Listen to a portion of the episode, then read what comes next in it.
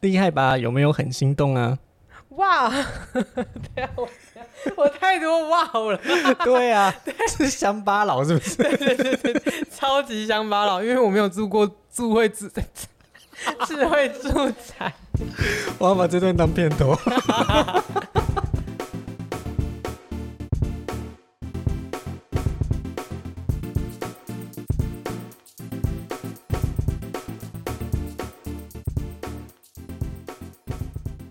Hello，这里是爱播学院 Archi Talk，我是主持人小钟。我是瓜边，爱博学院是由开物建筑与开福利建设共同支持运作，是回馈社会的积极实践。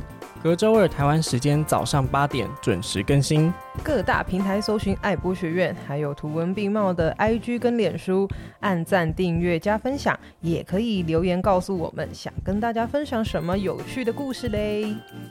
本集是爱播论剑，不同的立场聊出不同的建筑观点。正方反方，你会支持哪一方呢？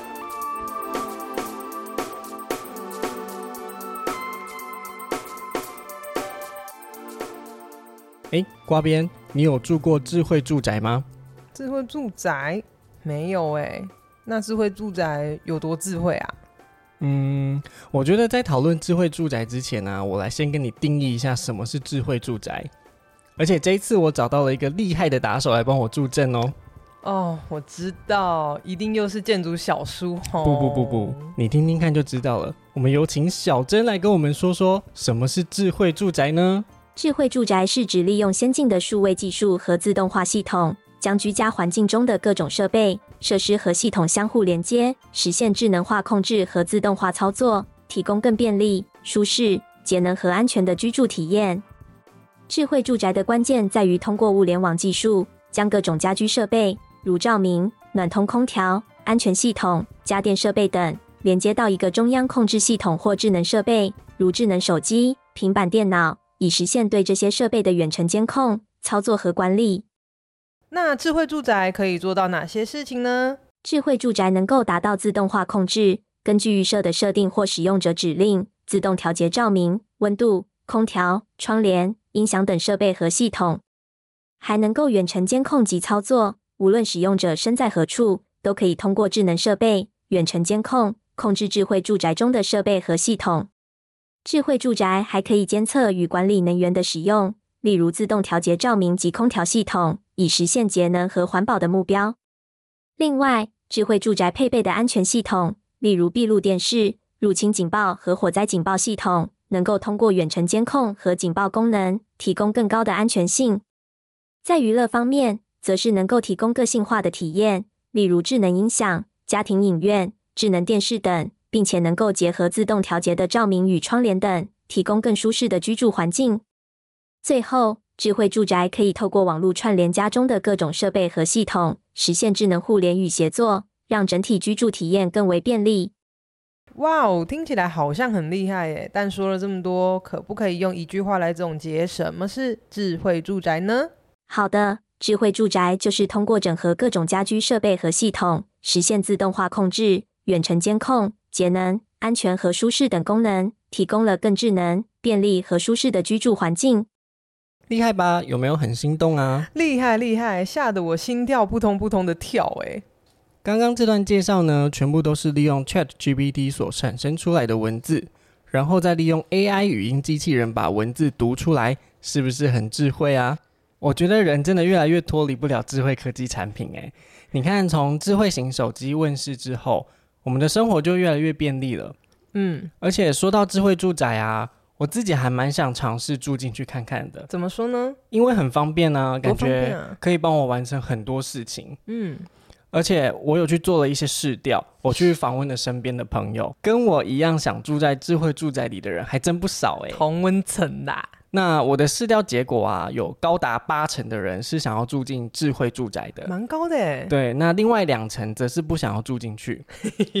为什么？那我先说这些想要住进去的人啊，他们心中希望的那种智慧住宅，有一个他很可爱，他说他希望屋子里面任何的物品都可以有定位的功能，嗯，因为当你找不到东西的时候，你就可以打开屋子里面的地图，然后你就可以找得到它在哪里了。我跟你说，你说到这个，我真的有一点 touch 到。怎么我说？昨天去大圆柏，对然后忘了记那个车格的那个号码，哦，你就找不到，对不然后我对？就一进去，然后地 我我买完东西下去，然后地下室都超热， 我想说我车子到底在哪里？ 我很希望我打开就看到它有定位，你知道吗？对啊，对啊，就是这样子的情况。嗯，然后还有另外一个，他就说，那希望家里面可以有智能管家，就可以帮他做家事。真的很棒 啊！没错，有一个最猛，他说他希望至少要有可以像钢铁人那样的 AI 助理，嗯那个才叫做智慧住宅啊。 我觉得这标准有点高。这标准也还好吧，毕竟电影都演出来了，这应该已经算是最低标喽。哦 OK，好， 那我自己想要住在智慧住宅的原因呢，除了嗯很方便之外，还有很有效率。是那其实我觉得智慧住宅就跟智慧型手机一样，你想看看我们之前在传统手机还没有办法连接网络的时候，那手机最大的功能就是用来通话。对，可是当手机连上网络之后，我们可以做的事情就越来越多了耶。嗯，像我们可以随时随地的收发 email，对，然后也可以上网浏览各种的资讯，跟别人视讯或者是分享社群等等。嗯我觉得智慧住宅也是有了网络的加持以后，它嗯，可以帮居住者解决更多的事没情。错。对于一个智慧住宅的需求，我觉得主要可以分成三个层面。 OK，是哪三种呢？第一个是便利舒适，嗯，你知道有一句话说“秀才不出门”，能知天下 事。没错，我怀疑那个秀才就住在智慧住宅里面，因为待在家里面就可以看到外面的天气如何啊，然后连线网络也可以知道外面正在发生什么事情。嗯，就算一整天宅在家里面不出门，也不会无聊。还有一些智能家电，它可以感应到我的存在。我所到之处啊，都可以为我开启电灯，或者是调整室内的温度。给你一个人所有的 spotlight。没错，还有智能冰箱哦，智能冰箱，它也可以提醒我，哎、啤酒快喝完了， 你要记得补 货，这不是超方便的吗？方便是方便啦，但是提醒你要补啤酒这件事情，不会让你的生活过得太过糜烂吗？ 不会，不会，一点都不会。好，那另外两点呢？好，第二点是健康照护。是，我觉得人年纪越大，越容易忘记事情、哎，嗯，我倒是觉得这无关年纪啦，嗯，因为我也常常忘东忘西、丢三落四的 啊。好，所以如果家里面有一个智慧设备，可以提醒挂边，哎、时间到喽，该吃药了，呃，你该回诊了，这样是不是很贴心？ 一定要提醒我吃药跟回诊 吗？也可以提醒你别的事啊。那很棒啊。对，还有另外有一些侦测器，它是可以针对家中的居住者行动来进行看顾。嗯例如，老人家最怕的就是跌倒，嗯，甚至跌倒后如果昏迷了，还会错过求救的机会。黄金抢救期。对，如果这个时候家里面有一个侦测器，它可以观察到你的异常行为，嗯，比如说这个时间明明是大白天的，可是有一个人趴在地上一动也不动。那这个机器它就会合理的怀疑你是不是跌倒了，而且无法移动，于是它就会赶紧通知你的家人，看是要打电话或者是打开视讯来看看你的状况。对，那这种照护就很需要科技的协助啊。没错没错，听起来真的很智能诶。那请问第三点呢？好，第三点就是安全防灾。嗯我们来试着想象，如果今天我们家里面的侦测器都能够连上网络，嗯，实时的来监测家里面的状况。例如，我们出门之后才发现，哎，瓦斯炉还在烧开水。 这个很棒，嗯因为一定很多人会发生这种状况。像我爸，他上次在煮鱼，结果他就跑走了。嗯，我妈说：“查理叔啊，问到会修处理干塞， 归归根修料料。金价归根修料料啊。”对然啊，后这一很危一险。打开那个厨房的门啊，因为现在厨以前比较旧的家不是都会有一个，就是进去厨房都会有一个门嘛。后门，对，然后我嗯妈说打开那个后门要修我庆庆 安呢。哎，这真的很可怕哎、对啊，如果住在公寓大楼，这更可怕，整栋会影响到更多而人。且整栋洒水。对啊， 我们家对面那邻居啊，因为他们也是住那种透天的，然后也是因为老阿嬷她忘记，嗯对然后在烧水还干嘛的，也是这样子灰朽处，嗯但他没有整个烧起来，可是就是有庆安。然后因为里面还养一只狗狗，嗯然后哼说那个狗狗吓到不行，而且洗澡洗了很多次，那个味道还是在，所以真的智能住宅不错。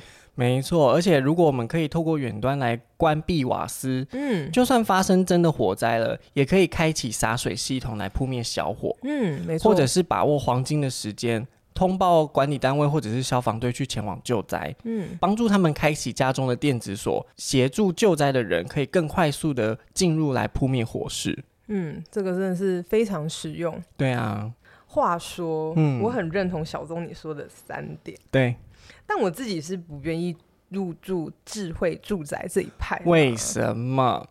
因为我所设定的智慧住宅是可以感受到我今天的心情、我今天的情绪，还有感受到我一整天的疲累，嗯哼，然后给予我我踏入那一个空间里，我的智能住宅就可以提供我所有身心灵的需求。给我这样的抚慰，我觉得你需要的是一个男朋友 吧？嗯，也可以这么说啦，因为现在也有云端情人 啊。对啊，好啦，但是话不是这样子说的，嗯而且我也有去试掉哦，嗯哼，我试料理的结果，不少人也跟我有一样的看法。哦，请说。不想的原因，我也分成三大类： 好好好，一就是对科技不信任，而且容易被科技制约哦。嗯嗯，怎么说呢？现在的电动车基本上是需要用手机 app 来解锁的。对，那如果忘记带手机，甚至嗯是手机快没电，那更不用说手机没电啦。除了不能开锁以外，嗯，也会让人使用者的心理产生觉得极大的不安感，会很焦虑。真的是蛮焦虑的。 对，对，然后再来一个是说到开锁，嗯，家里的远端系统故障没有办法上锁，那我们还是得亲身跑一趟，用那个实际的钥匙去开关，嗯哼，也才会让人家比较安心。对，那这样是不是就没有就是让科技代劳了？嗯哼，对啊，那这样子也会觉得没有很方便啦、嗯，然后再来一个就是说，万一习惯了以上这些智慧的功能，其实会将人给制约，嗯，嗯，让人无法动脑，不会啦，我觉得每天要烦恼中午吃什么就已经够烧脑的了。 是没错啊。不过有时候你用那个系统自动选取，你选出来的店家你也不会喜欢嘛。你是说那个线上筹钱那个？对啊，先这样说先啊。好哦，那还有第二点就是科技代劳的幅度不大，嗯，怎么说呢？就是整合的功能啊，虽然说真的很方便，也可以提前设定一些开与关，还有一些实现性，嗯，有五分钟、十分钟、半天、一小时等等。对，但曾经就有发生过一些状况，就是说智慧电锅的饭嗯，煮好太久了，直哇接变马吉。那呢？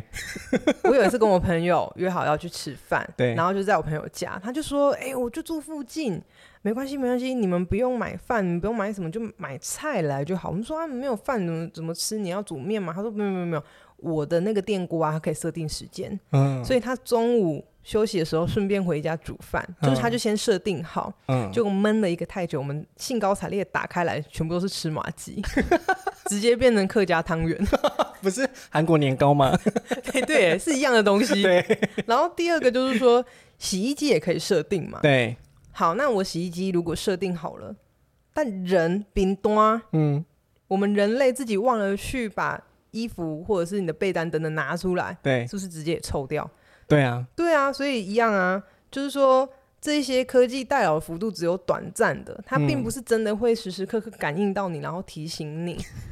我觉得是使用方法错误了吧？是不是应该先看一下使用说明 书？这可能要先看一下自己的那个智慧。 对啊，其实人啊，也不缺那个五分钟、十分钟的智慧家电整合遥控器的这个功能啊，其实很方便。但是家电其实才那几项，有必要整合吗？这个是一个点。甚至有时候，呃，自己扫地。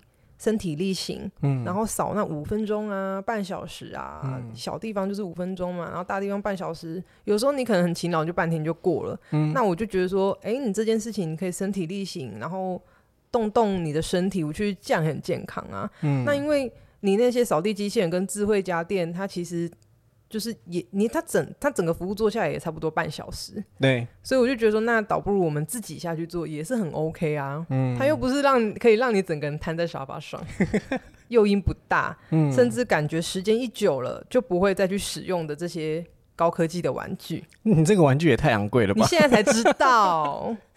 好，再来第三点就是其他的个人原因喽。嗯不想入住智慧住嗯宅，还有一些比较个人的原因，比如说上述所说的例子。对对于某些人来说，第一点怕麻烦的感觉，无嗯，法解决这些麻烦，例如警报会狂响啊，就会让人家觉得很厌烦、很焦虑等等。但这个就是智慧所提供的一个附加的价值，它嗯，可以不断的提醒你、提醒你、再提醒你。但有些人就会觉得，哦，好提醒你焦到虑烦，对，像妈妈像妈妈一样。 哎哎，而且对于某些人的生活模式，就是其实越简单、越简朴嗯越好，不希嗯望有太多先进科技的洗礼哦。居然有人会抗拒进步，我觉得不是抗拒呢，而是每一个人选择生活的模式就是真的不一样啊。嗯嗯，就例如我自己所定义的智慧住宅，对，是可以侦测我的生命周期，嗯，在我有限的生命里，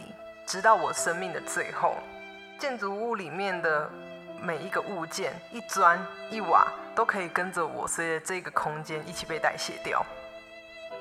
我不禁抱持着高度的怀疑：难道便利就等于科技吗？我觉得这一段我是不是要配一个就比较哀伤的音乐？ 其实说到智能科技的发展啊，我觉得都是源自于人性的想要。嗯，我这边说的是想要，而不是需要哦，哦，差在哪里呢？因为需要是必须的啊。嗯就像我们都要吃饭、喝水、休息，嗯这是维持生存的条件之一。是的，但是想要是说呢，我今天出门需要一个让我可以装皮夹、钥匙、钱包的包包，嗯，但是我想要它是 LV 或者是爱马仕的，因为带出去好看呢、对你带出去好看，但是我个人偏好是穿上意大利名品 C down please 的洋装哦，哦，瓜边想要的东西好特别哦。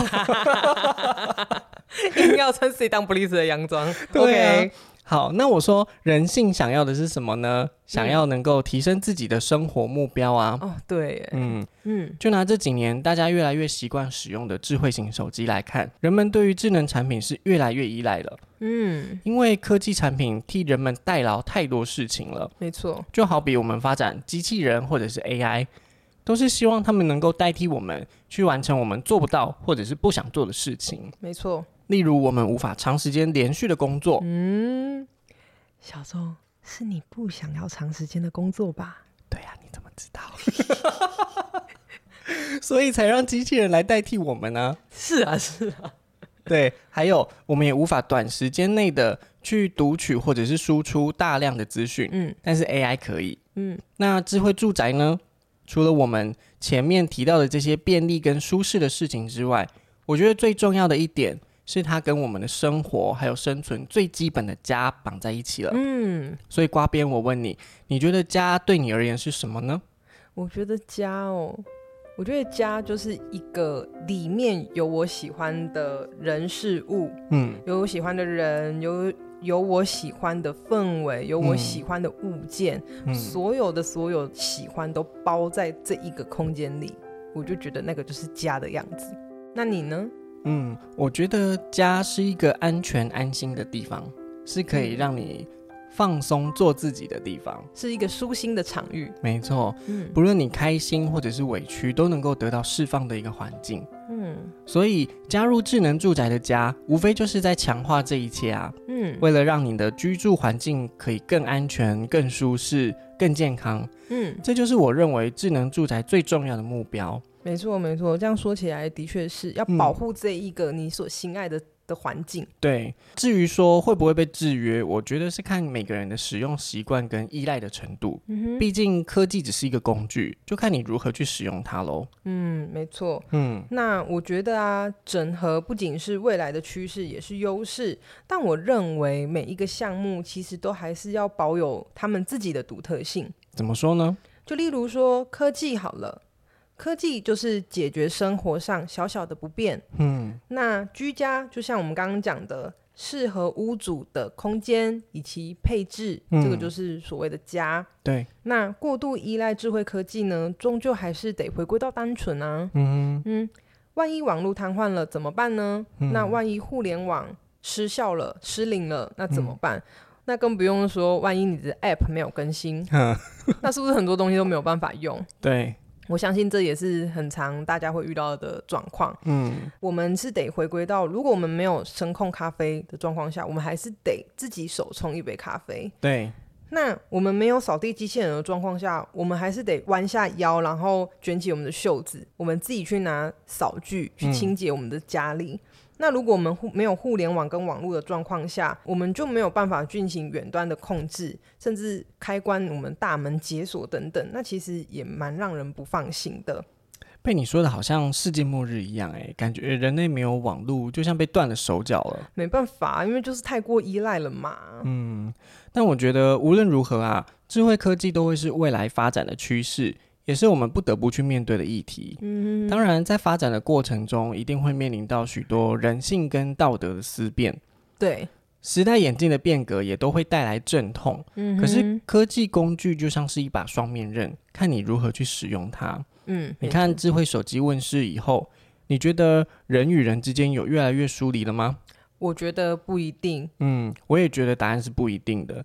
有的人会说科技冷漠啊，大家看手机荧幕的时间可能比看家人的时间还久。是，但换作是住在不同城市的家人，也有机会因为手机的便利，嗯，让彼此可以天天通话或者是视讯，这也是有可能的哦。这是真的，因为像我们看到外面的义工，嗯，他们常常就是在跟自己的家人，或者是远在海外的一些朋友等等，他们做视讯。那我们也会有一些亲朋好友身在异乡啊，我觉得手机的便利真的是非常好的。没错，尤其是这几年因为新冠病毒的传播，嗯人们对于住在智慧住宅里的意愿又大大的提升了。嗯，因为受到疫情的影响，大家待在家里的时间变长了，对于健康照护还有安全的意识也提升了。还有方便性，对，所以人们还是想要住在一个安全、舒适、便利的居住环境。嗯哼，这已经慢慢从想要变成是需要了。对，所以回到我最一开始的论点，如果能够透过智慧住宅的功能，了解到无法经常见面家人的状态，知道他们都健康安全，对我来说这就是最大的好处。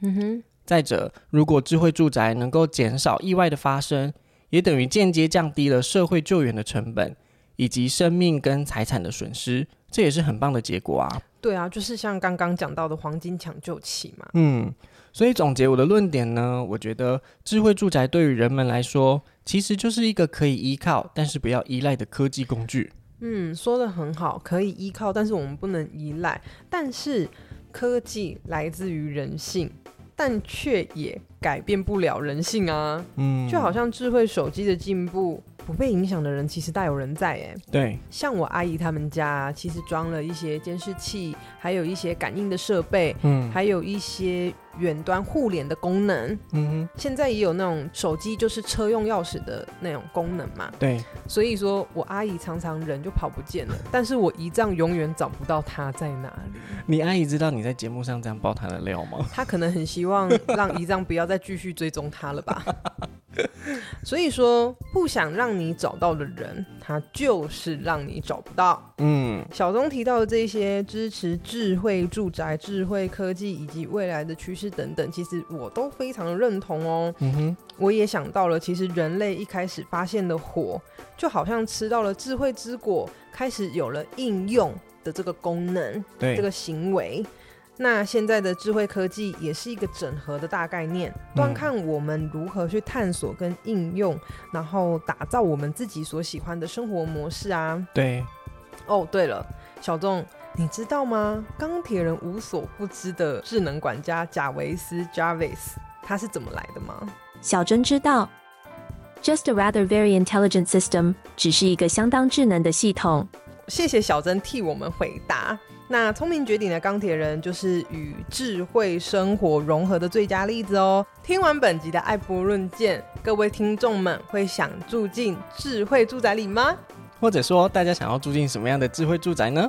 欢迎在底下留言告诉我们喽。那我们今天节目就到这边，大家拜拜